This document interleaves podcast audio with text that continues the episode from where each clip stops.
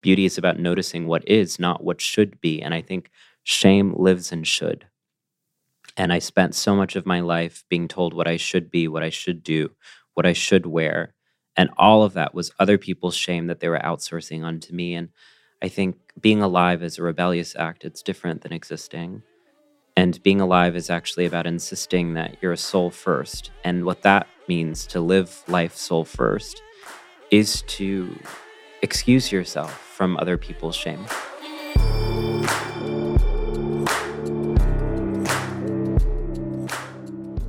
Hello, friends. I'm Nick Laparra, and this is the Let's Give a Damn podcast, the show you listen to when you want to hear from people who are giving a damn and making the world a much better place in so many unique and meaningful ways. Thank you for hitting play. Thank you for showing up this week. And most of all, thank you for joining us on this journey toward leaving the planet much better than we found it.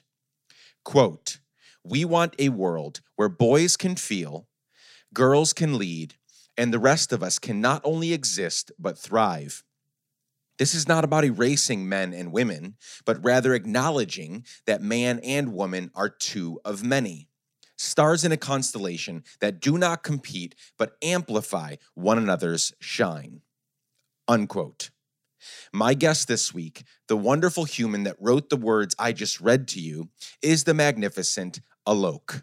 They are a gender nonconforming writer, artist, activist, performer, fashion designer, the founder of the degender fashion movement, and I could go on and on and on. I first encountered them a year or two ago, and I was immediately struck by their presence, their command of language, and their ability to share important ideas and truths in compelling and tangible ways. I was also, to be very honest, surprised to never see them hate on homophobic and transphobic people, the very same people that make fun of them, the very same people that have physically harmed them, the people that film them when they walk down the street. It's the same kind of surprise I have when I see black and brown people pursue unity with the very same people that hate on them because of the color of their skin or where they come from. I'm wonderfully surprised by these amazing humans in the best kind of way.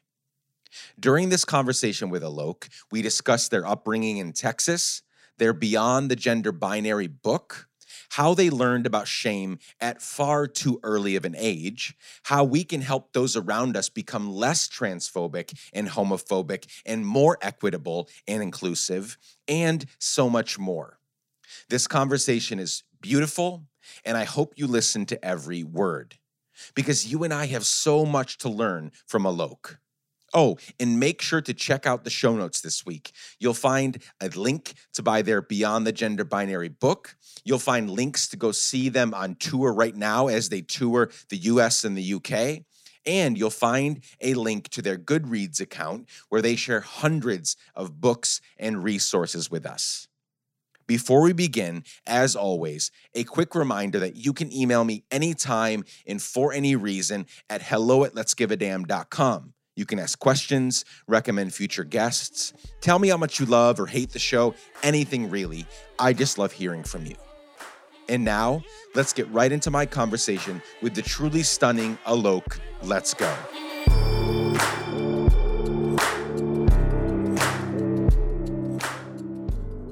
Welcome to the Let's Give a Damn podcast, Alok.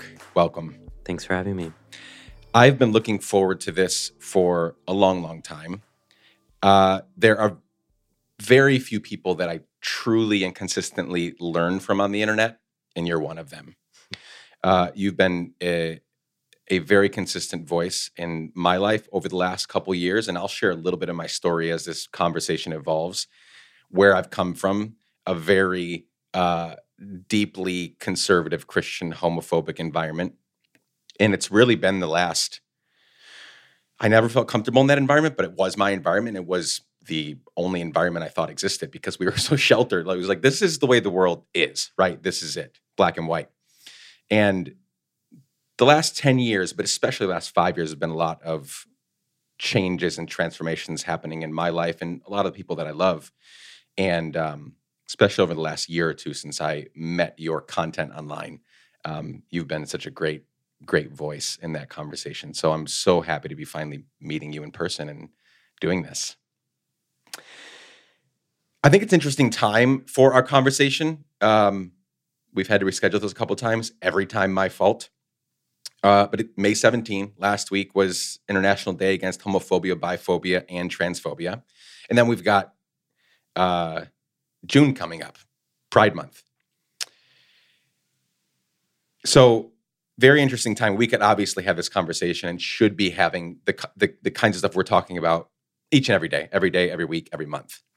Um, but I'm really glad that it kind of lands here during these days when we've seen lots of posts and uh, we're and I, I want to get to this later in the conversation. We're about to see lots of social media logos change, you know, to pride flags and a lot of a lot of weird stuff, a lot of like genuine support, and then a lot of um, showy stuff that I would love to hear what you think of those things, right? Because a lot of people think they're doing the right thing, especially during June. Does it help, right? Uh, Walmart last week uh, released a Juneteenth ice cream, and within one week they pulled the shelves because everybody was like, "Fuck that!" Like that is what. Like you made an ice cream. That's your way of supporting, you know, what black and brown people have been going through for hundreds of years. And so there's just a lot of that coming up. And I would really, I respect your voice so much and would love to uh, hear it. Before we get into your work and your life and all the amazing things that I really want to get to in this conversation, can we take a moment to honor and eulogize your aunt? Yeah. You have shared uh, quite a bit over the last couple of weeks. And I hate that I hadn't known about her or met her through you uh, until now. She seems like she was and is an amazing human. So can you just talk? And she was hell of an activist and a human and spoke up and spoke out. Is there anything you would like to say, even just for a minute, to the listeners here about who your aunt was? Yeah, you know, it's interesting because the peak of her political participation was in the early 90s, which was when I was born. And so I've been watching so many videos that I never saw before because I was a baby. So I didn't know any of these things were happening. Yeah. And in one of them, it's a clip from her in 1992 at the Republican National Convention, which was in Houston. I grew up an hour and a half away from Houston. And so I asked my mom, like, did she visit us on that trip? And she was like, yeah. And it was just, it just hit me like a ton of bricks because my sister just had her first child and I'm in my early 30s. And I'm having to navigate the same political dynamics that Urvashi had to navigate 30 years ago, where the right wing was demonizing at that time gay and lesbian people, and now trans and gender nonconforming people, recycling the same arguments that we're dangerous, that we pose a threat to the family, to time itself, to the future of the country. And watching these clips of her speak with so much conviction, I just kind of knew it that what fueled her rage and sustained her activism was love was mm. because she knew that I was an hour and a half away and she had just seen me. And I think that often gets cut from the biography of political figures, the emotional connections they have, the ways in which relationships help inform their political practice. I felt it unambiguously that her ferocity um, paled in comparison to the extent of her love for me. In her first book, Virtual Equality, my friend just sent me a, a picture of this in her credits. She thanks every single person in our family. At this, wow. I, I, think I'm like four years old at this point, and she says like to my nephew Alok for being so cute. Like I hadn't contributed anything to her life, and yet she felt the need to thank me. And I think that sense of due diligence of acknowledging the ecosystems that we're a part of is something that I bring with me today. It's interesting that you point out that what she did and who she was came as a result of love because you, pointed out in one social media post that your aunt told you that she was the first one in your Indian family to say the words I love you. And it just so happens like 3 days ago I was scrolling through TikTok and this Indian woman, I don't even know who she was, but she was being interviewed by on some podcast. And they were talking about just that. They were so surprised. These two white guys were in, and th- Mm. they were so surprised because this woman said, "I've never said I love you to my husband. I've never said I love you to my kids." And they went on to say, "What do you say I love you to?" And she's like, "Food. Like food's amazing. I love food, but I've never said." So in a culture where that's not something that is said or shared, even though the sentiment is there, where, how did she? How, how did that happen for her? Do you know? I think I know. You know, there's so many stories about Urvashi, and I, I really do hope that people take the time to immerse themselves in her work. But I think where she became most politicized was during the failure of this government to respond to the HIV and AIDS crisis. Mm. And she spoke so painfully about all the friends she watched die and all the people that she caretake for. And she was familiar with death in a way that no one else in my family was. To lose friends who are your peers that young at such a scale, I think, made her have to articulate what they meant. I think that it's often when faced with the exis- existential threat of losing something that we realize how much we love it. And I can imagine that at that period in her life, she felt such a deep kind of onslaught of love in her that it forced her to have to say something that she didn't grow up saying. And the story that my other aunt said at the funeral about it was that Urvashi brought that back to my grandmother. Mm-hmm. And then I grew up with my grandmother saying it to me. And that's just an illustration, I think, of the ways in which there's a chain reaction that occurs when we care and love for each other, when we're careful with one another. That means that that next per- that person's gonna gonna carry it forward, right? And so I guess I'm just seeing and acknowledging the ways in which Urvashi's political work, and I think love is political work, um, created the capacity for me in explicit ways, but then also in subtle ones, like having a grandmother who said that they loved me on the phone. Mm. I have found as I study and learn from all kinds of activists, ones that no one knows about and the more famous ones, the activists and passionate change makers that made it, that stayed in the quote unquote business of activism for a long, long, long, long time, they also like love was the impetus for that work. It wasn't just anger. It wasn't just yeah, anger, burning anger at all the horrible things that are happening in the world that we can change and should change and aren't changing. There was also this love and empathy. And it sounds like she had that because it seems like she this was this wasn't like a, a little section of her life. This was her life was to speak up and speak out. I also noticed that I saw a lot of you in her, and I don't know how that happened, or if you even see that as well. Just the the the poetic and articulate way. I mean, she was so well spoken. There was a, a deliberate, very deliberate nature. There wasn't a fumbling over. Like it wasn't. She knew what she wanted to say, and she said it, and people heard it and received it. Do you see that in? Do you see that parallel? Because I noticed it when i watched that video clip that you shared. I was like, "Oh my god, this this sounds a lot like Alok." Yeah, I see it now. I think it's what my mom always tells me if only the young knew and if only the old could. When I was Mm. younger, I spent so much time distancing myself from her. I thought I was way cooler. I thought I was way more on the cusp. I thought she was so old school. And I would constantly try to disavow any kind of relation. People would be like, oh my God, you look just like her. You're so similar. I'd be like, no, we're totally different. Hmm. And then now that she's gone, I'm like, oops, like we're actually really similar. Um, and in fact, so much of my ability to argue with her and say that I was different was a byproduct of her templating that for me first and showing me what it's like to push back against people with authority and power over you. I felt comfortable enough to disagree with her. And I think many people harbor disagreement but can't articulate it because they're afraid of losing connection or intimacy. But she made me know that no matter how much I protested, she would always be there. And I think that's a working definition for love I want to include in my life too, is to create space for dissent. And it's interesting because Urvashi's death comes two years after my grandfather, her father's death, which I was really involved with here. He was staying in New York City at the end of his life. And the through line to him to Urvashi to me is just so explicit. Like it's just so real. The way that he spoke when I look, he was a writer, a novelist, a playwright. When I look at the way that he spoke, I see us all in it. When I look at the way that he wrote, I see us all in it.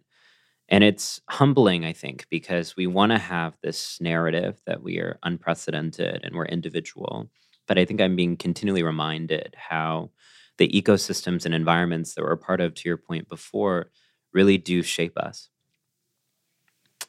Thank you for indulging me and sharing a bit about her life. I, I want to, I didn't even know she authored books. I want to learn more about her. I hope, and if there's anything that I'll be looking for stuff that I can share in the show notes so that people can take you up on your offer of learning more about who she is and what she stood for. Let's start with uh let's get into your family a little bit. Let's start back at the beginning. I want to go back to College Station, Texas. Um, this is a place, this is not the likely place for your family to be. And I'm just interested to hear more about how you all ended up there. I mean, 77% white, 10% Asian, 8% black, 1.45% other. Mm-hmm. And I assume that your family was in that other, right? So largely outnumbered as an immigrant family. Um, how did that come to be? And talk a bit about your upbringing there because I, I'm sure there were good moments, but I also know it was really fucking tough as well. Yeah you know, it's called College Station because there's a college there. They weren't really that creative. There was a college and a train station. and so my mom. They were not trying really hard. No. so my mom got a, a professorship at the local university, Texas A&M University. And uh, according to her story, when she uh, got the offer, she thought she'd just be there for like a year or two and then pivot. Like she could never have imagined herself in a small town in Texas. But then she had my sister, and then as it came to be, 30 plus years transpired. And I think it's a story of many actually academics of color across this country who just kind of go where the job is and then end up in the middle of nowhere. And so we grow up, the, the kids of academics in these places, with this very stark division between the kind of echo chamber of our families and the peers, which tend to be professorial kids too, sure, um, who are progressive and thoughtful and intellectual, and then these towns that have completely different histories and relationships to the world. I found myself living back in College Station uh, at the beginning of the pandemic for almost a year. It was the longest time I had been back and since growing up. And so I, I, really made it a, a point to learn the history of my town, specifically the history of lynching, the history of slavery, the history of in, in, indigenous occupation and genocide, and, and and it just all made sense to me. Um, I think that when we speak about the South and when we speak about places like Texas, we do this work of saying it's homogeneously conservative, but alongside it, there has always been such vibrant and powerful resistance from Black, Native, and migrant communities, and so it was really humbling, actually, to to be able to drive around my town and see like oh my gosh this was an area where free black people assembled and and and built a life that was trying to to do something better and different than this. So the parts of me that are proud of being a texan are the parts of me that are part of that legacy of dissent i get caught a lot of times shitting on the south and a lot of it is well placed and well deserved. But I really am grateful for before moving to New York, which this is, I hope, our home for forever and ever. It's honestly the last city in the US that before we leave the country and never come back. Like I've lived all over the US, I've lived all over the world. But before this, we lived in Nashville for four years. It was not our ideal spot, but we had always lived before that, Seattle. And we were plane rides away from our families who lived here on the East Coast. And it just got harder and harder, you know, three kids going back and forth several times a year. So we're like, fuck it, let's just move closer for a bit. And when we looked at different cities, Atlanta, Asheville, Nashville, we chose Nashville. We had some friends there. And I largely disliked my time there. Hmm. Um, politically, it is being run by the the greatest. Uh, to borrow from Queen Hillary's uh, rhetoric, the the greatest basket of dep- like you could not put together a greater basket of deplorables. Um, just the the craziest people legislating the craziest stuff and I was just I felt really that and all the police violence. There were horrible things happening during the time that I lived there, and then horrifically, George Floyd was you know murdered at the beginning of the pandemic, and what I saw. So the pandemic was really hard to as well, you know, go through like it was everywhere. But I, I oddly enough started to enjoy Nashville a bit more, and the enjoyment came from when people started marching, when people started dissenting, when people put their bodies on the line to get arrested, when my friend Justin Jones, who was running for a House seat right now in Nashville, when he and dozens of other people set up camp for 60 plus days at the plaza and were arrested over and over and over again for being on our property, but Bill Lee didn't see it that way, Governor Bill Lee the the the dissenters that I saw rise up, I mean, white kids and brown kids and black kids and everybody came out, young and old and everybody in between. I'm not from Tennessee, so there wasn't that like I'm I'm proud to be a Tennessean. I don't think I'll ever feel that because we only were there for 4 years, but I was finally happier to be in that place because all I if you if you don't meet people and if you don't get involved as an activist and politically and socially, well, you just think that everybody's homophobic and racist, and many of them are. So I hear you that that when you yeah when you truly get to know the place right when you start seeing the street names and you and you know that okay that's the lunch counter john lewis like you start seeing all these things right in your immediate vicinity um, gives you a deeper appreciation even if there's still a lot of horrible things associated with that, right? right. Yeah, for sure. Um, so College Station, you just described it a bit. Um, I just read this Allure piece that you wrote the other day mm-hmm. About degendering beauty, and we'll talk about degendering fashion here in a bit. But degendering beauty, and in one paragraph, you said, "I want to talk a little bit more about your childhood there before we move on." Uh, quote I was raised in Texas, home to countless amazing communities, cultures, subcultures, artists, and activists. And right now, some of the most restrictive legislation toward LGBTQIA plus people, particularly trans and gender nonconforming youth. Growing up, beauty was a thing that I never felt I could have. I think I had a deeper and more intimate relationship with ugliness. Beauty would feel like a failed project. And no matter what haircut I got or what I wore, I had no control of the indelible facts of my upbringing. I was brown and hairy and queer and gender nonconforming and all the things that were, quote, wrong, unquote. I did not know anyone who looked like me or who felt or thought like me. So I was made to be like the leftovers of other people's beauty making. In order for them to be beautiful, this was the part that got me of this paragraph. In order for them to be beautiful, I had to not be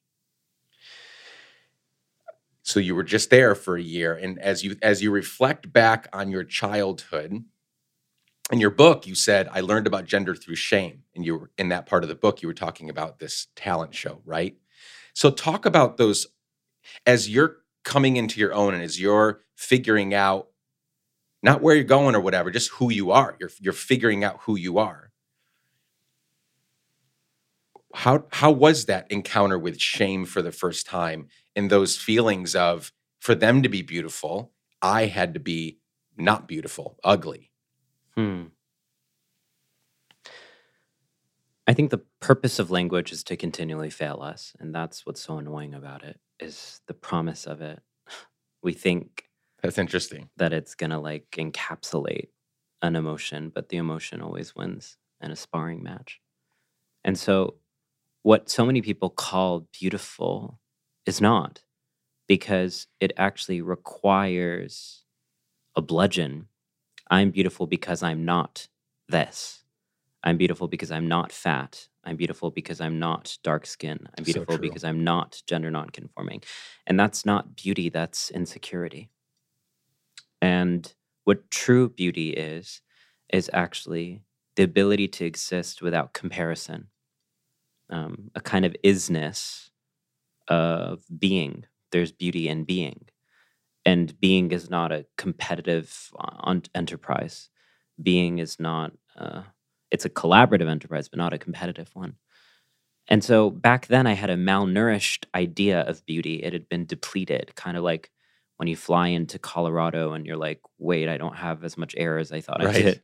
That was the definition of beauty I had. And and now I realize that beauty was exercised as a tool of that shame because the way that they could justify their mistreatment of me was by saying that I was ugly. So then I had it coming um, because of the way that I looked. Then everything against me was natural. And the mm. unlearning that we have to do is to actually remember that what we look like should have absolutely no bearing on our safety, our dignity, or anything really. What we look like is so irrelevant, actually. And so my my return to the word beauty has been interesting for me anthropologically to observe from outside of myself because I'm like, wow, this has been such a wound, this word. It's been used against me in so many ways that now I started to claim it and to claim it publicly mm. and to say that the things that you think of as being abject and dirty and wrong and crass and uncouth, those things are actually the beautiful things. They're the things that make this life worth living. And when I say that gender diversity is beautiful, I'm not saying that gender nonconforming people are somehow more. I'm saying it's in the same way that we say a sunset is beautiful. It's because it it's what it is um, gender diversity is. That's just the way that our species and the world has always been. And so beauty is about noticing what is, not what should be. And I think shame lives in should. And I spent so much of my life being told what I should be, what I should do, what I should wear. And all of that was other people's shame that they were outsourcing onto me. And I think being alive is a rebellious act. It's different than existing. And being alive is actually about insisting that you're a soul first. And what that means to live life soul first is to excuse yourself from other people's shame. And I think beauty s- continues to be an, an instrument or an arsenal of shame. I notice that when I'm saying in that quote that other people become beautiful by saying that they're not me, this is so obvious around body hair. Oh my goodness. Mm-hmm. Like, why does me keeping what grows on my skin make people so upset, it's because of their relationship with their own body. It has actually nothing to do with me. And the only way that they've been taught beauty is through disappearance. So, removal of body hair is a larger metaphor for the only way that you get seen as legitimate in the society is by literally cutting yourself off from yourself. literally, you have to self immolate, disappear deny your frayed edges, give the mirage of smoothness in order to be seen. And that wound is so deep so that when people see me, they're actually seeing what they could have been, who they could have been if they lived life soul first. And this is not me saying everyone should stop removing their body hair. I would never. Mm. But it is me saying it's interesting the ire that occurs by something so simple, the ways in which the misinformation has made people say things like this is dirty or it's just unhygienic when the entire purpose of body hair is hygiene, by the way. I, I love that you kind of ended this this uh, monologue on the body hair thing. I think who you are and the way that you express yourself would be totally different.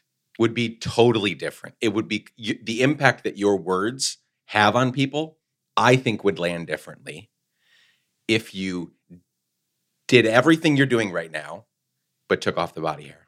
To me, that is a bold and a great statement because it's so true. You want to make middle aged white guys flip their fucking lid? Well, have a girl, a beautiful girl, not shave her armpits and go on TikTok and talk about that and just say that fact. I am just l- leaving this hair that is naturally there and they will lose their shit. Mm-hmm. Why? Why? That's so wild. Take it off if you want. As you as you said, if you want to take it off, take it off. But it's literally the most natural thing that's going on in our bodies. Well, I think we really, I mean, I could explain why in terms of the history of it, but I think the deeper thing for me is not about politics. It's always about spirit. Politics is the surface, it's the icing. But Sure. the deeper conversation is around spirit. And what's happening there is people use this word reality as if it's a fixed and given thing. And they use this word natural as if it's absolute. But actually, reality and natural are political aesthetics. They were choices made by people with power as a way to lubricate the decisions they were making to monopolize power. And the secret is while they might have a monopoly on power, they're soulless, so they'll never feel like it's enough. So, what the body hair thing actually conjures in me is a deep mercy and compassion for people who have been misled to believe that the problem is their body and not the problem is a world that makes them have to ha- be an appearance as being the sum of who they are. The, the crisis of body hair is that Western culture is so vapid and fallacious that it mistakes our exterior as our interior. In Mm. fact, there's no even vocabulary of the interior. So, what do you get when you dispossess millions of people from an internal life? What do you get when people don't even have a relationship with their intuition? What do you get when people don't know who they are in the inside first? Is you get a world of machinery where the goal in a post Fordist economy is to reproduce the same over and over Mm. and over again. So, my definition of beauty challenges them because I'm saying beauty lies in difference. It's actually your irreducibility, it's your soul's fingerprint on earth. It is unique to you. No one can have your beauty. That goes against the mass production of beauty norms, which, in the most capitalist, post Fordist way, is a, a massive manufacturing that has made people feel like they can only have worth based off of their exteriority. So I feel deeply sad that people have not experienced a kind of love that tells them it doesn't matter what you look like. And I experienced that. And that was Urvashi's doing, that was my grandfather's doing, that was so many of my friends doing, that I was in spaces where what I look like had no bearing on how people received me. And so when I see these men and when I see these women, and even when I see trans and non-binary people, which that's a real, I'm like, really, we're gonna we're gonna say, hey everyone, we're challenging gender norms, except not this one. we're gonna we're gonna say reimagine womanhood, except Right. we're gonna still say that femininity is hairlessness. When I see these people, what all of this is is misdirected plea for help. The most vocal critics, the most angry people are the people asking for help.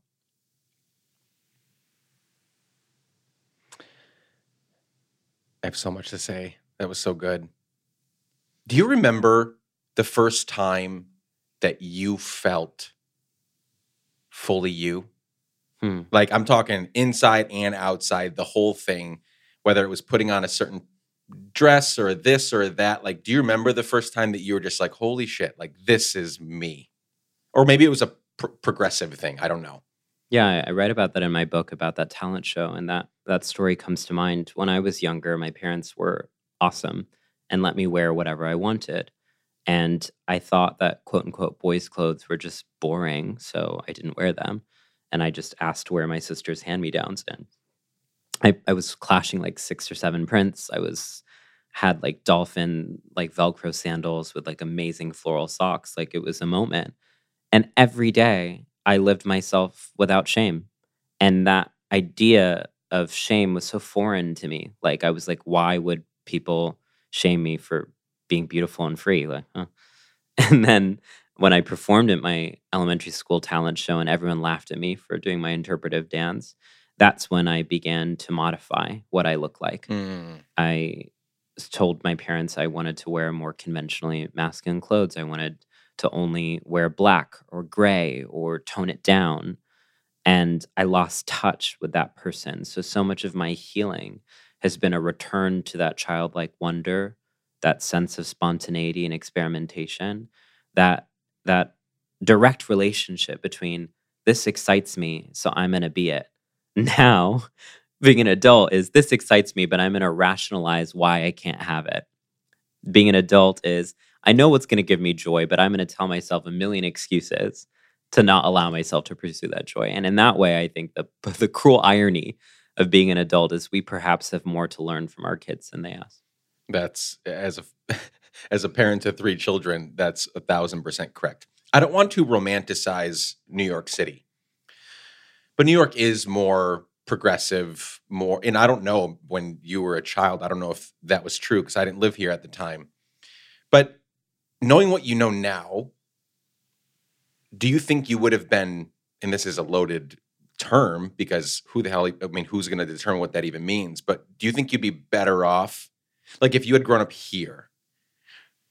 If you could have chosen growing up here versus College Station, Texas, I'm sure kids would have may have laughed at you as well here. Like just because we're in New York doesn't. There's a lot of Yeah. backward conservative, you know, right right wing thinking. Maybe that's a dumb question, but it just came to mind. Like, do you think uh, that you'd have been better off here, or or do you, in retrospect, knowing everything that you know about your childhood and growing up there and where you've made it to, no, I'll take that. I'll t- I'll take what I had to go through to get to where I am. Hmm. I think I'm at a place in my life right now where I am so grateful for where I'm at. And I know that I'm only where I'm at because of what I've been through. And so, yeah, maybe life would have been easier, but then maybe I wouldn't have been me. Um, I think growing up in a small town in Texas installed in me a fire that will never be extinguished. And many of my peers who grew up on the West and East Coast can get so easily jaded and not continue the fight. But I know how hard it is for the majority of people like this in the world. I know how hard it is because when I was back living in College Station, Texas, I didn't feel safe to present as myself. Mm. And I, that's a humbling experience. But like, this is the majority of people in the world can't do this.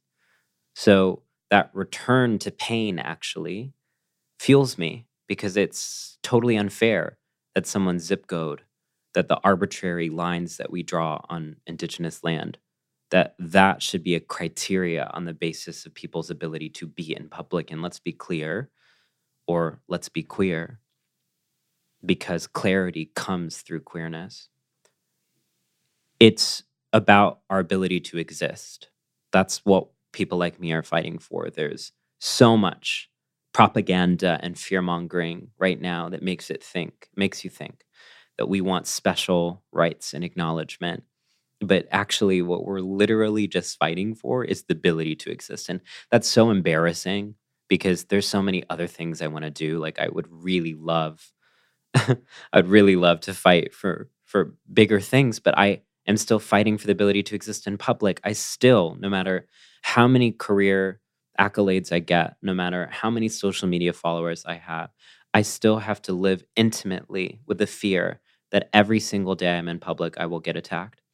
No one should have to live like that. Mm-mm. It's Mm-mm. it's shocking and appalling to me that people have taken a community who has to navigate 24/7 threat of physical violence and warped it such that we are the one endangering the world. It's just it's very wrong. It's very backward. And speaking of zip codes, there's this uh, clip going whatever viral right now of something that Bill Maher said. Bill Maher is constantly saying things that um, make us turn our heads, right? But Bill Maher said this: If this spike in trans children is all biological, why is it regional? He asks. Either Ohio is shaming them or California is creating them. Now, I didn't see that from Bill Maher because I don't follow Bill Maher on Twitter. I saw this clip being shared over and over and over again by right wing conservative politicians praising Bill, this liberal talk show host, for saying what we've always been thinking. But when I listened to that, when I listened to him, it's it's so obvious what the answer is. It's so obvious what the answer is. It's so fucking obvious that it's not either Ohio is shaming them or California is creating them. It's Ohio is shaming them. It is Texas is shaming them. It is Tennessee is shaming them. It is Wisconsin is shaming them, right? We can go on and name just in, in, in light of the zip code uh, thing that you just said. Like, there are so many places still. It is not regional because California is manufacturing trans kids, or New York is, or Seattle is, or Portland is. It's because largely in this land of the free and home of the brave, yada, yada, yada, these kids, if they were to come out, I mean, kids are getting shamed just for coming out as bi or just quote unquote like regular, like gay. You know what I'm saying? Like just for being, I like girls, I like boys. Even for that, they're getting ostracized. For that, they're getting kicked out of their homes. Let alone if they come out and say, I'm trans. So, do you, any response? If Bill, if if have you ever been on Bill Maher? No. Would you ever go on Bill Maher? I don't know. I never say never, but That's a hard one. Yeah. Because I don't. I I, I some s- during certain conversations, I really like Bill's. You know the way that he attacks an issue, and I'm. I actually sometimes am like, yes, go. You know, say that to leftist so and so because they need to like just come back a little bit. But this one, when I heard it, I literally yelled out loud. I was by myself walking and like watching this video, and I was just like, "Are you kidding? This is not a." And and and I think Bill is smarter. Like Bill is smart enough to know the answer to that question. A and B, the fact that liberals, leftists are, are not going to share that. yeah. But what if this wasn't about intelligence, and what if it was about trauma? Right? It's obvious to you and me, but what if we were to do an an exercise to say, how come it's not obvious to so many people? And to really seriously take that question. What leftists often say is it's because they're ignorant. And I, I think that's that's a cop out. It's it's not working. It's never worked. It's not working for sure. Um, I think it's actually about trauma. It is easier to demonize trans and non binary people than it is to sit with the heartbreak of knowing that when you were a young person and you experienced a kind of freedom and fluidity, and then the people who loved you told you, no, shut up. You have to be a boy or a girl. And this is what it means to be a boy, and this is what it means to be a girl. And they police you into that so deeply that you become the police and you defend it that's what an abusive culture does is it recruits you into its own image. And so once again what if we were to see all of this incendiary rhetoric as an elaborate cry for help? These people don't mm. know love and i feel deeply sad for them that they're more upset about the existence of gender diversity than the existence of climate change.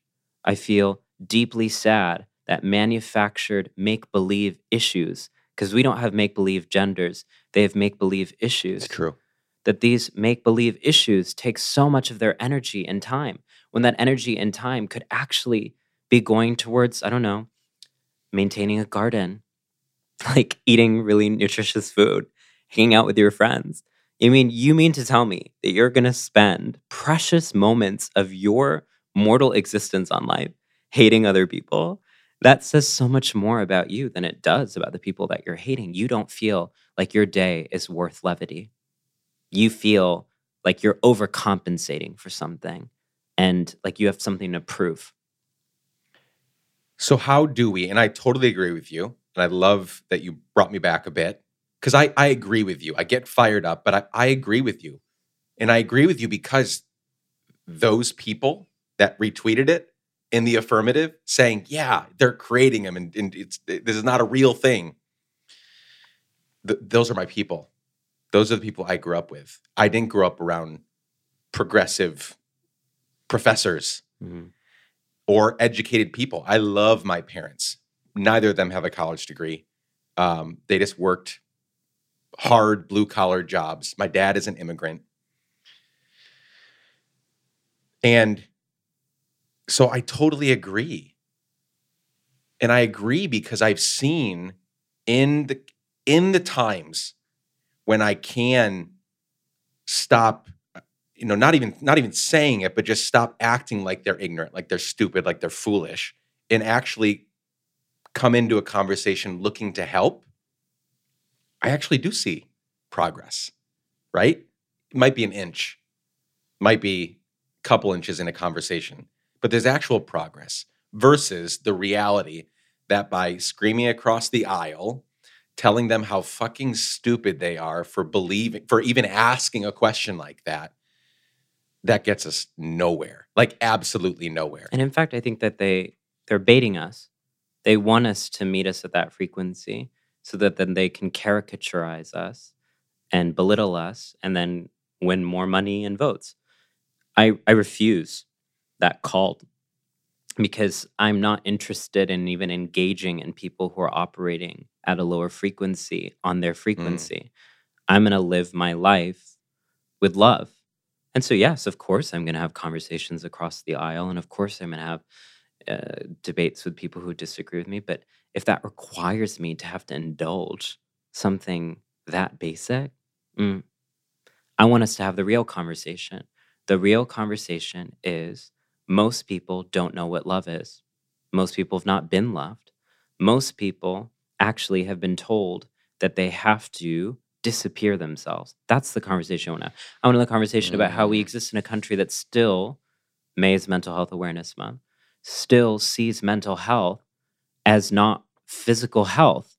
One of their primary talking points in the right wing right now is facts over feelings. They're indisputable biological facts, and your feelings, I hate to break it to you, but feelings come from the nervous system. Yeah. Exactly. And the nervous system is part of the body, which means it's biological. So your dismissal of feelings actually is anti biology. And in fact, we have all of the data and the science to show that feelings can lead to death because actually emotions can sublimate into illness. The mind body split, like the male female and boy girl and man woman split, is false. So, the larger issues we need to address is not responding to every single individual tempting us, but how do we build a mass movement for mental health infrastructure in this country where people have free, comprehensive, trauma informed therapy? That's what I'm interested in doing. I want all of these people to be in therapy that actually where they can process what it meant to love people who tried their best to destroy them and call it love. I want all these people to be able to experience an iota of the love that I experienced from my aunt. I want all these people to be able to to to heal their inner wounded child because that's what all this is about. And it's it's just it's shocking to me because this conversation should be the conversation. We have all of the data now to show how earlyhood childhood exposure to trauma shapes your entire life's outcomes. Right, right. And yet, we still talk about these people as if they are just, quote, sociopaths or just bad people. And every time I see someone who people call bad, I'm like, I wonder what their childhood was like. Yeah. And that's what that shouldn't be seen as me being a compassionate person. That should be seen as me being uh, an honest person. We have all the data now to show how family systems and dynamics can either make or break people, and that p- people like you actually should be the people we're listening to of how do you how do you when you grow up in those environments that teach you to restrict yourself how do you get free when at a cellular and fundamental level you're taught that your very freedom is a threat. Those are the stories that we need to uplift because they teach us that transformation is possible. Look, I make sense. People who know me from my childhood and know me now are like, you make complete sense. Right. What about the stories of people who don't make sense, who did something different? How'd they do it? How'd you do it? If what you're saying is true about this mental health movement, then that's all we should be talking about. Truly. Because whether it's transphobia or making up uh, the banning of this issue of the banning of books in schools because mm. CRT, none of them can define it, but they're all about it, or climate change. Like all of one of the things that frustrates me so much is we have we have the resources, we have the skills, we have the companies, we have the politicians, we have the systems, we have everything we need to fix fill in the blank issue. We have it all. The money's there. We've got megalomaniacal entrepreneurs that are buying Twitter just in the name of free. Like that, we have the money, and he over, you know, he convinced a bunch of billionaires to give him money to do that, whether it happens or not. In a few days, he got forty-four billion dollars to make a deal like this. We have everything. And I feel like we just keep going around and around having these conversations every new Earth Day and every new, you know, May 17 and June 19th. And we have these days over and over again, year after fucking year, and then nothing ever happens. And if you're right, then what we all need to do is just go to fucking therapy for a year, like really hardcore therapy. We come out of that, or even as we're healing along the way, we come out of that, clearer minds, healed souls, and we can actually make progress on these big issues. Mm-hmm. I mean, we are the we are the this is the this is the society that could eradicate. We're also creating the problem, but we can also eradicate Mm-hmm. these problems, and yet we're not doing it. And I I I don't disagree with you at all. I think that's it. And there's a bunch of he, not healed people out there. yeah, and the reason that people aren't going to therapy for a year is because it's expensive, and because they have Yeah. to work, and because we have no spaces in our culture to actually grieve. So rather than attending to the grief, people sublimate it. They erase it, they compartmentalize it, and they don't even know that it's there anymore. And repressed grief manifests as what? Resentment and anger and bitterness and vitriol. Wait, what do you mean life gets to be fun? Mm. Wait, what do you mean you get to be a kid and have people listen to you? Are you kidding me? My parents didn't listen to me, but instead of actually healing, like a healed adult looks at kids who are practicing autonomy and says, wow, I wish I could have had that. You know, it's been really interesting for me to watch my parents become grandparents because the first emotion I had when I saw my parents interact with their new grandchild was envy because my parents are emotionally available to love their grandchild. And that wrecked me because I was like, where were you? You know? And then I realized, oh my gosh, I'm actually fighting for this very world where they are available. This is the success. Success, exactly. This is not taking away from me. This is a very beautiful thing. And so I had to say, what's what's being hurt in me right now is sadness that I'm never going to get that.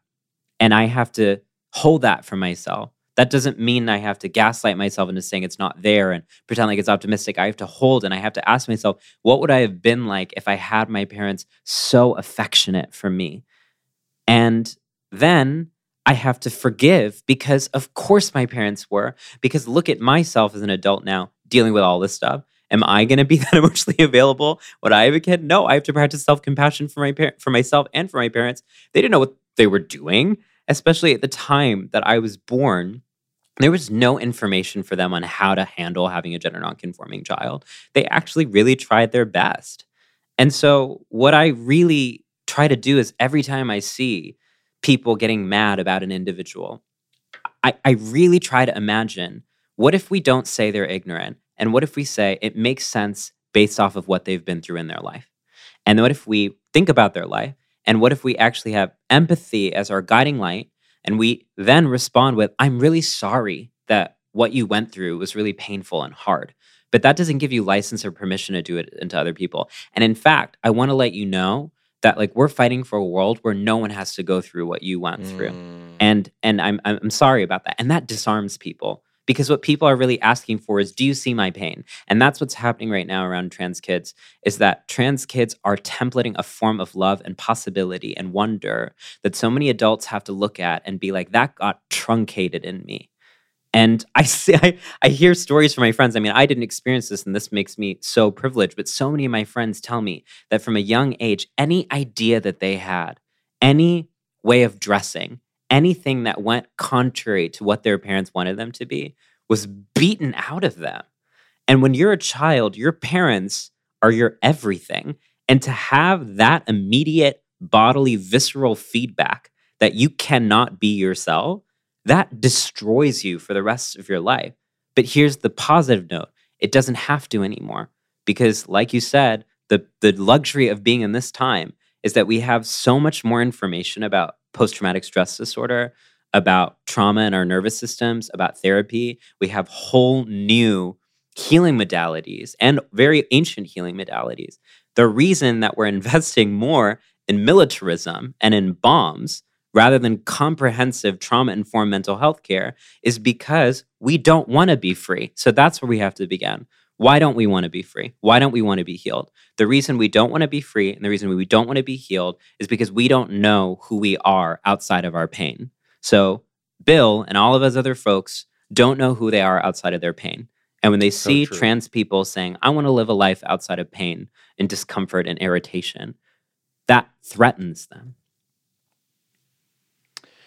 At the beginning of every podcast episode that I put out, you know, I, I do like a 30, 45 second, like, wow moment from the conversation. And you're making it really fucking hard because I'm going to have to re listen and just and choose from my top 20 uh, to put there. I- I love what you just said about parents, grandparents, um, kind of breaking the hurt people, hurt people cycle, Mhm. right? Um, I was recording a conversation with another amazing uh, gender non-binary activist in LA, Jeffrey Marsh, and they and I was I was talking about this hurt people hurt people thing, similar to what we were talking about, but it, was a little bit different. But I was talking about it, I brought up hurt people hurt people, and I brought it up a couple times, and Jeffrey stopped me and said, because I was talking about like it's a goddamn miracle that I'm one of 12 kids. Mhm. We grew up mostly in Guatemala, where my dad is from. Born in upstate New York, but we moved back to Guatemala for like 10 years when I was growing up. My dad was very abusive. He's so much better now, ch- completely changed individual. I sometimes break down, but most of the time feel joy when I think about how he treats my kids versus how he treated me. But I think we have this unique opportunity, you and me, in our different lives and the different work that we're doing, and millions of other people that are our age doing the kinds of work that we're trying to do. We have the opportunity to, and Jeffrey said, like, you, you don't beat your kids. I don't treat my partner this way. We have to, we we get this unique responsibility and opportunity to break that fucking cycle so that it stops and never starts again, right? It's no longer hurt people, hurt people, hurt people, hurt generate because my my dad and his dad and his dad and just kept going and going and going. And like I said, it's a miracle. 12 kids, eight of us are married now, six with five or six with kids. And nobody, nobody's beating their kids. Everybody's so tender, gentle, loving. I mean, just demonstrative love all the time, coming out in ways that we never experienced growing up. And so I do, I believe you. And I guess I haven't seen it enough. And maybe that's that's on me and that's on us to see it happen more, where we do approach the Bills and the Lauren Boeberts of the world and the Marjorie Taylor Greens and these people that are just my automatic response is repul- like you're repulsive, Madison Cawthorn. Like I don't like you because you're a hypocrite and you're just a horrible human. You just spend more time hating than anything else, more time opposing uh, the, the people like you actually just having an existence. But you're so right that Madison Cawthorn is hurt, deeply hurt. So is Bill Maher. So is Marjorie Taylor Greene. So are you. So am I. And the cycle's got to stop for us to be able to tackle these big issues. They're going to keep, it's going to keep being next year's Pride Month and next year's Juneteenth and next year's Earth Day and next, like, it's going to keep going. And then our kids are going to have to deal with this bullshit like 15 years down the line when they're out of college and starting families and whatever. And they're going to be doing the same thing. And that's a stupid, that's, that's stupid. Yeah. And I think that I always ask myself, you know, to Jeffrey's point, I was hurt. Why? Why did I try try to do something different? And it's it's truly because I had someone love me. Mm. It wasn't because people shamed me or told me that I was a bad person or stupid or ignorant. I had people who loved me. When I first moved to New York, I I knew that I was gender nonconforming, but I didn't really know what that meant. I had been expressing myself at university where everyone knew who I was, so it wasn't a big deal because it's just Alok being Alok. But the anonymity of being in a city where people didn't know who I was meant I was experiencing so much more harassment. People spitting on me on the street, people laughing Mm. at me, taking videos of me, physical, sexual violence.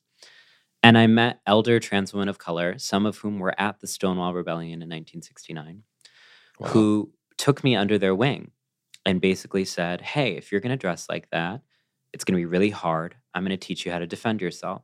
It wasn't, Hey, you should change. That's the love I had been shown before, which was, Hey, you need to disappear yourself because it makes other people too uncomfortable. Mm. It was, you get to be you, but I'm going to help you be you in a way that's sustainable. And I had people who had my back. And for the first time, I was around people who loved me more than I loved myself, who were proud of me before I was proud of myself, who saw me before I could see myself. And because of that connection and intimacy, that's how I've become the person who I am today. And that's why I feel so determined to bring this message of love to the world because I know it's possible. So when you're saying you don't see examples of in life, I guess I would push back to say, why are you looking externally for the examples and why are you not looking internally? The ways in which Hmm. you have transformed Hmm. your life are testaments to the fact that this works. I'll have an answer for you at some point. But yes, I do. Yeah, that's a great point. Why am I not looking internally? Let's move on to um, your advocacy in the degendering fashion space. Because obviously, when people meet you, even if it's just online, see you in a talk or in a post, your fashion is one of the first things that they see. And side note, I'm so glad that my kids are growing up in a world where they, and I mean this from the bottom of my heart, where they can see you and learn from you. My kids know who you are.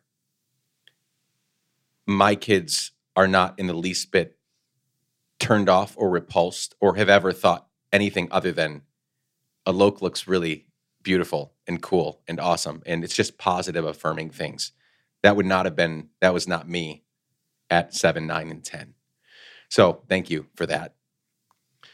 But you've said before that the future of fashion is gender free. And if I'm not wrong, you created the gen- degender fashion movement.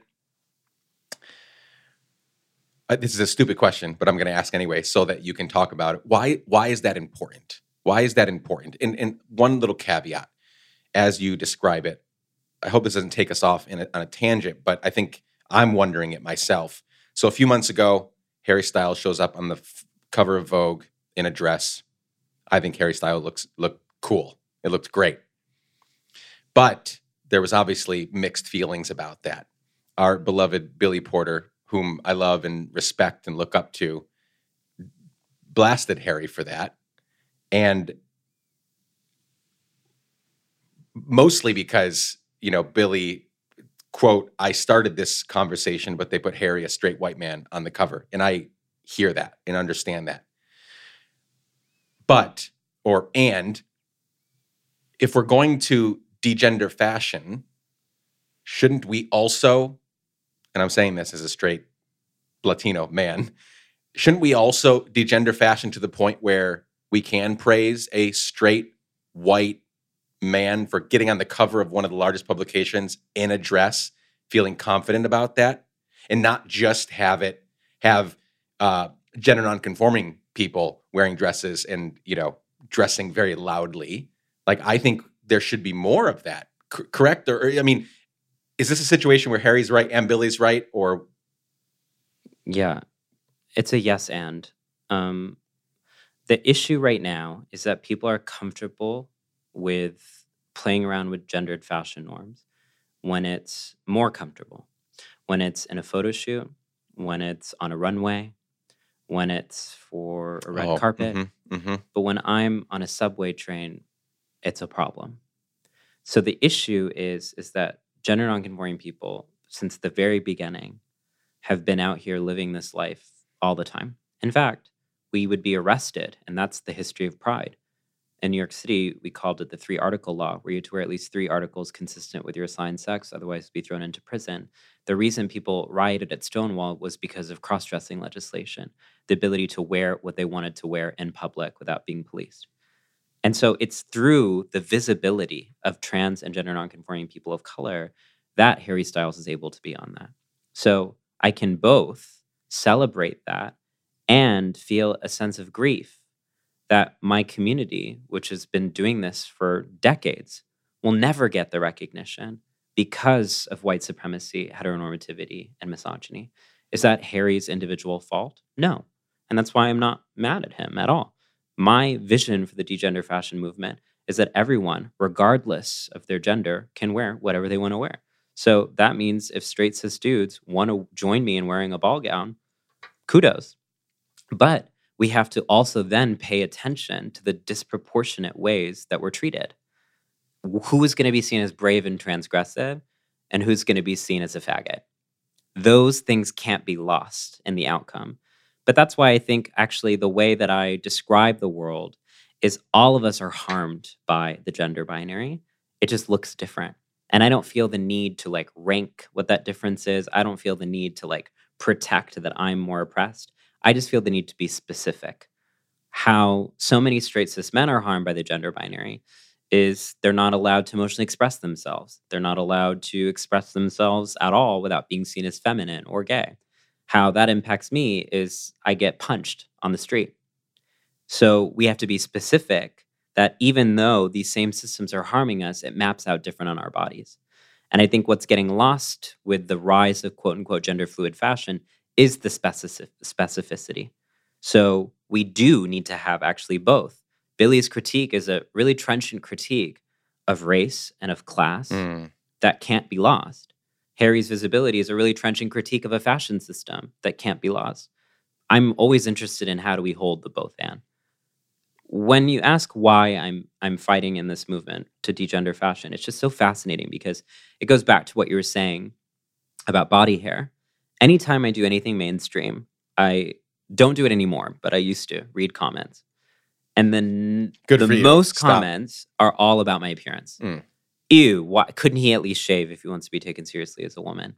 Why does he draw attention to himself like that? So on the one hand, we have this paradox where people say fashion is superficial, and yet it's the number one thing that people comment on our appearance. And so that's the double-edged sword of misogyny, right? We have so many men who say, "Why do you care so much about what you what you look like?" But then if you don't care about what you look like, you're going to be demolished, right? So I actually think politicizing fashion and beauty is necessary because these are the marrow of where racism and transphobia and classism and all these other things live. They're actually value systems of who we says who we believe belongs or not.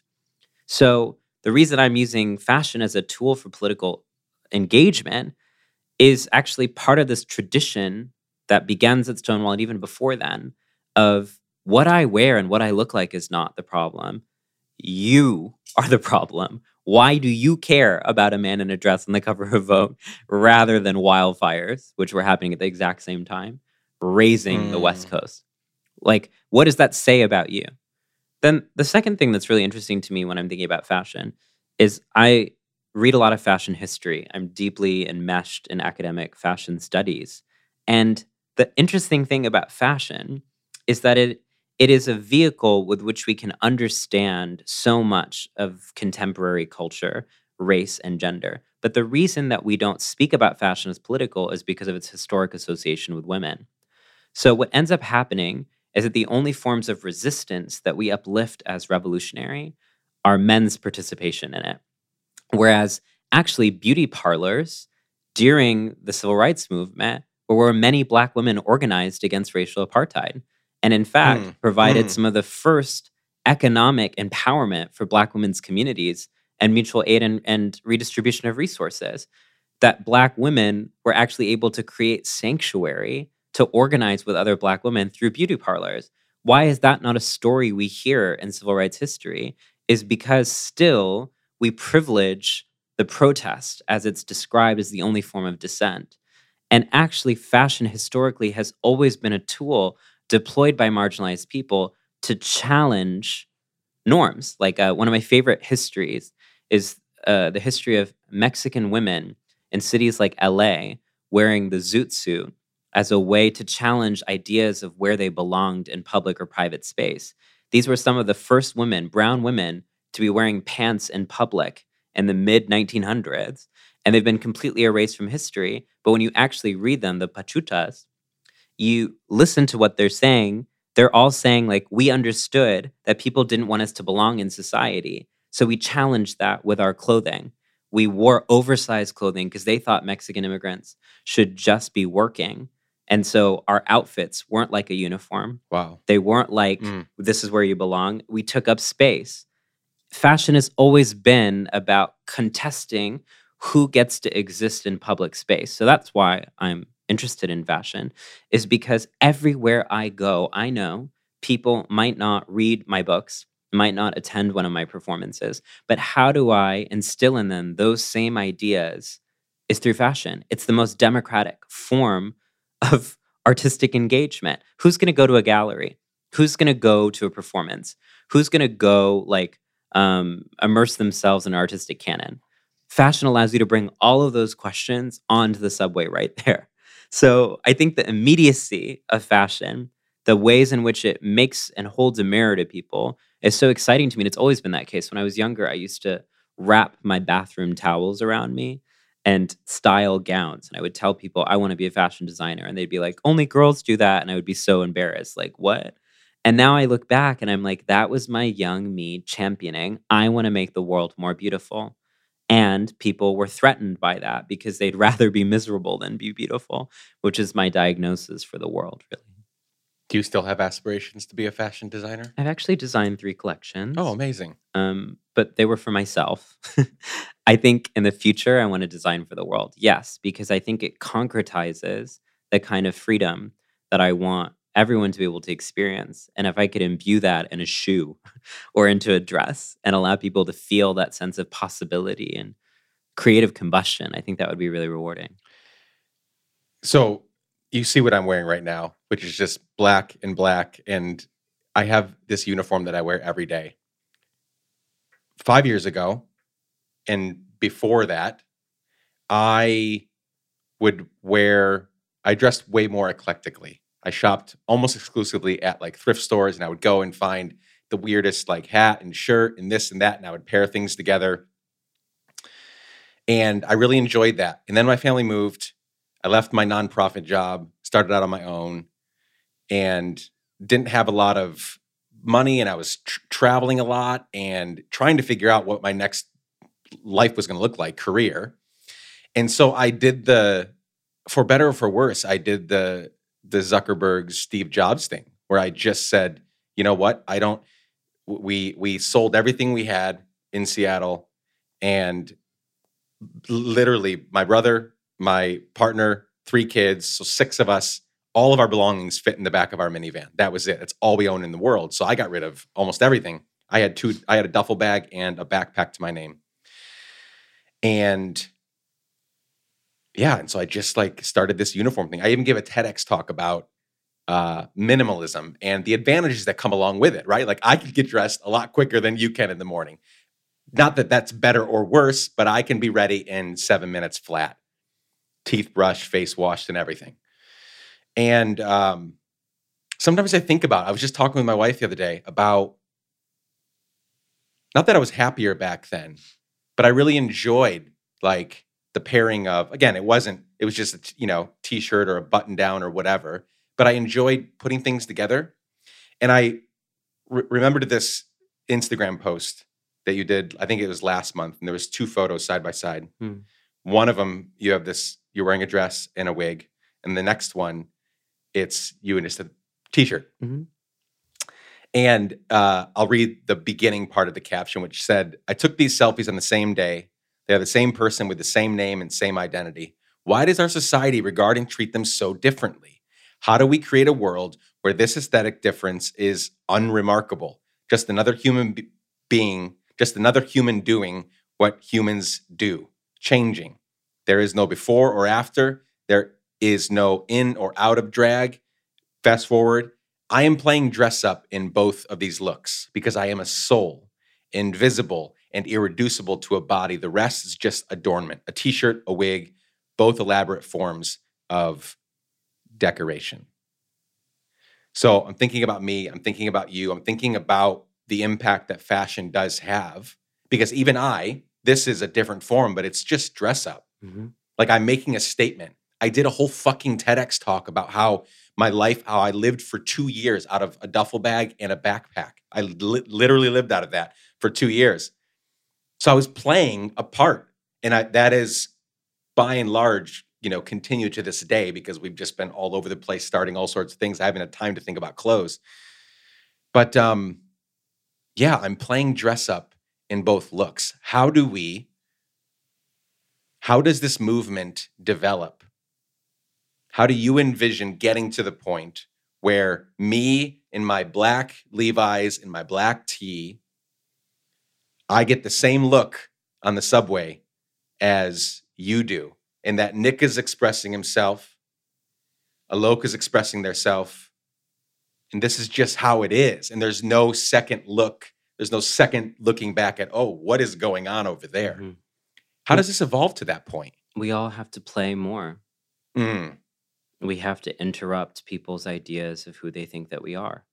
You know, sometimes I have fans recognize me on the street and they say, I just thought you'd be more colorful or more dressed up.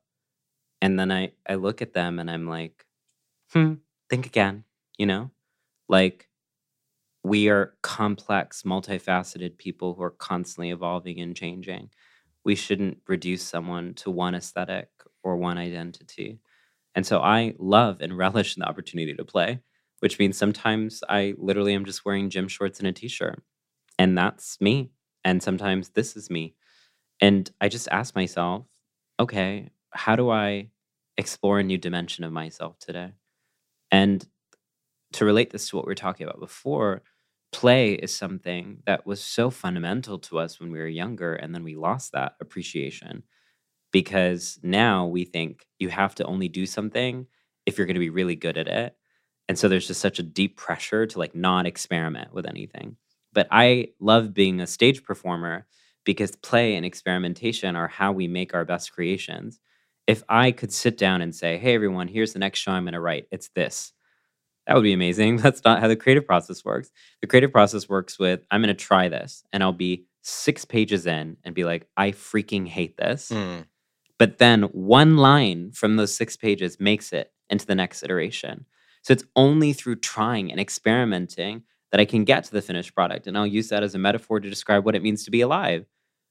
We have to just experiment and play. And then that gives us the clues that we need to get to our next deni- destination. So that's why I say that authenticity is not a destination, it's an orientation. And what I mean by that is that we don't know what the path or what the future holds. But what we can do is take compasses along with us. And some of my compasses are experimentation, empathy. And so every decision I'm making comes with those compasses.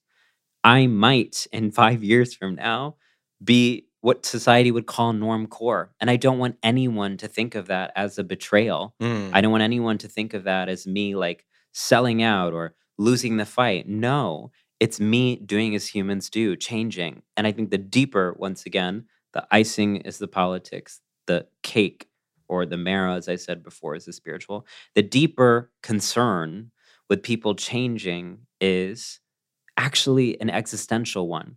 The universe and the earth templates change as the natural orientation of the world Mhm. i.e., seasons, i.e., life and death. So it's a uniquely human phenomenon to sit here and be scared of change when actually every single example that's templated for us is not just that change happens, but actually that change is absolutely necessary. That without change, there's stagnation. And in stagnation, that's mass death, right? So I think the deeper existential and spiritual crisis is people fear change because they fear the unknown. Right. And so, what I want to tell everyone listening is that the unknown shouldn't be feared because the unknown is how we've birthed everything. Before language, there was the unknown. Before gender, there was the unknown. The unknown is actually a fertile ground to build the world that we dream of.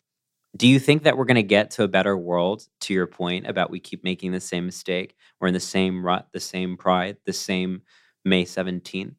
Do we think we're going to break out of that cycle unless we imagine something different. Mm. And playing is how we imagine something different. Playing is how we imagine a different relationship would change. So the checklist here today is one is get healed, go to therapy, play more, stop calling people ignorant and start meeting them to talk through where they're hurt. As we begin to wrap up here, as I mentioned earlier, and it's just common knowledge, June is Pride Month. Hypothetically, if I could make you, Alok, the spokesperson for the world when it came when it comes to pride, and you had a chance to address all corporations, all businesses, everyone on social media that's figuring out what they're going to change their logo to, their face, their picture to. Particularly in this current political and social climate that we're in, like right now, 2022. What would you, as people prepare, some people are thinking about it, some people it'll take them by surprise and they'll try to come up with some performative way to respond and to make sure that everybody knows that they're on board and supporting. If you had everyone's attention and you had some marching orders for them, what would they be? Hmm. There are no such thing as LGBTQ issues. There are issues that non LGBTQ people have with themselves that they're taking out on us.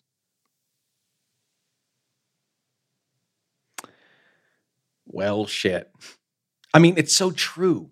It's so true that I love the flavor that you've brought to this conversation and the wisdom because it it it it, it really is these what we're dealing with is a series it's a box full of made up issues just literally made up out of nowhere.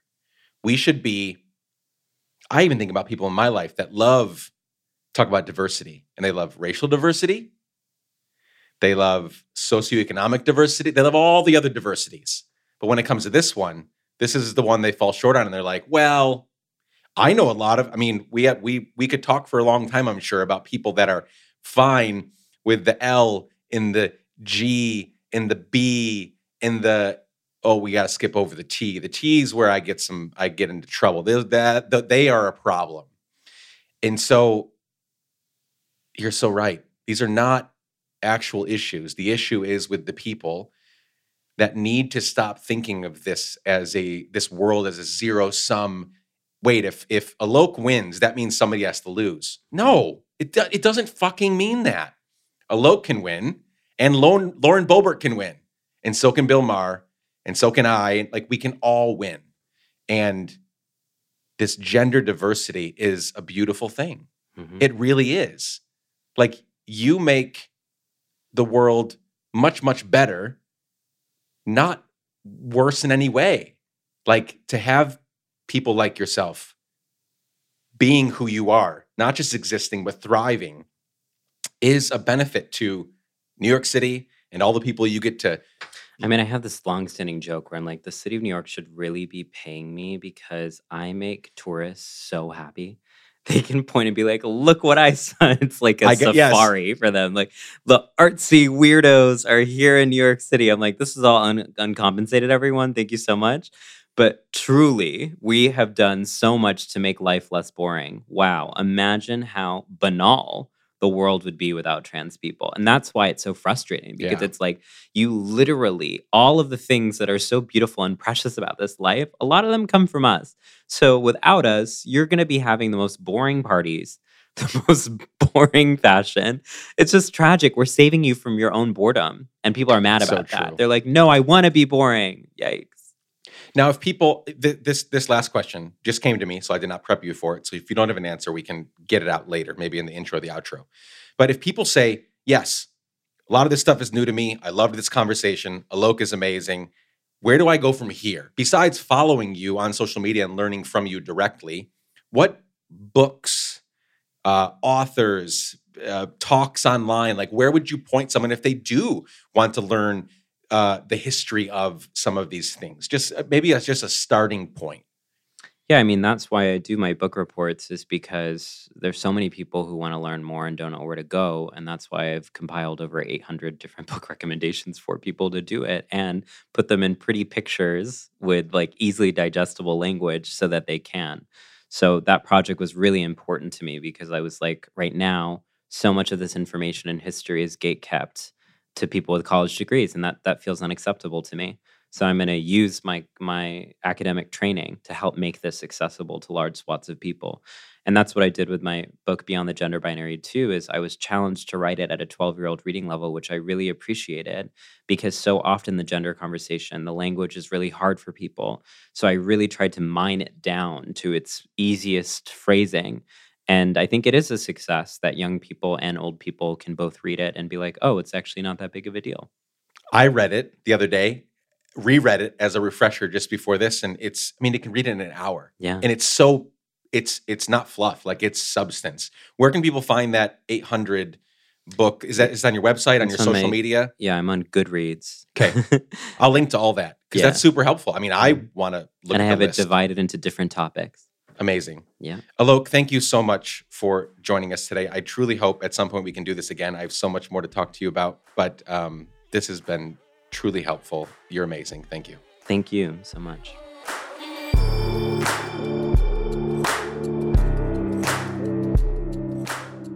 Friends, thank you so much for showing up. Thank you so much for spending some time with Alok and me this week. To find links for everything mentioned in today's conversation and to keep up with all things Let's Give a Damn, visit letsgiveadamn.com. Please share this episode with a friend. Please leave us a five star rating and review on Apple Podcasts. And please show up next week. We have many more incredible conversations coming your way. Chad Snavely, Jess Collins, and the incredible team at Sound On Studios made this episode. The music is by our friend Propaganda. You can reach out anytime and for any reason at hello at letsgiveadamn.com. I love you all. Be safe. Keep giving a damn. Bye for now.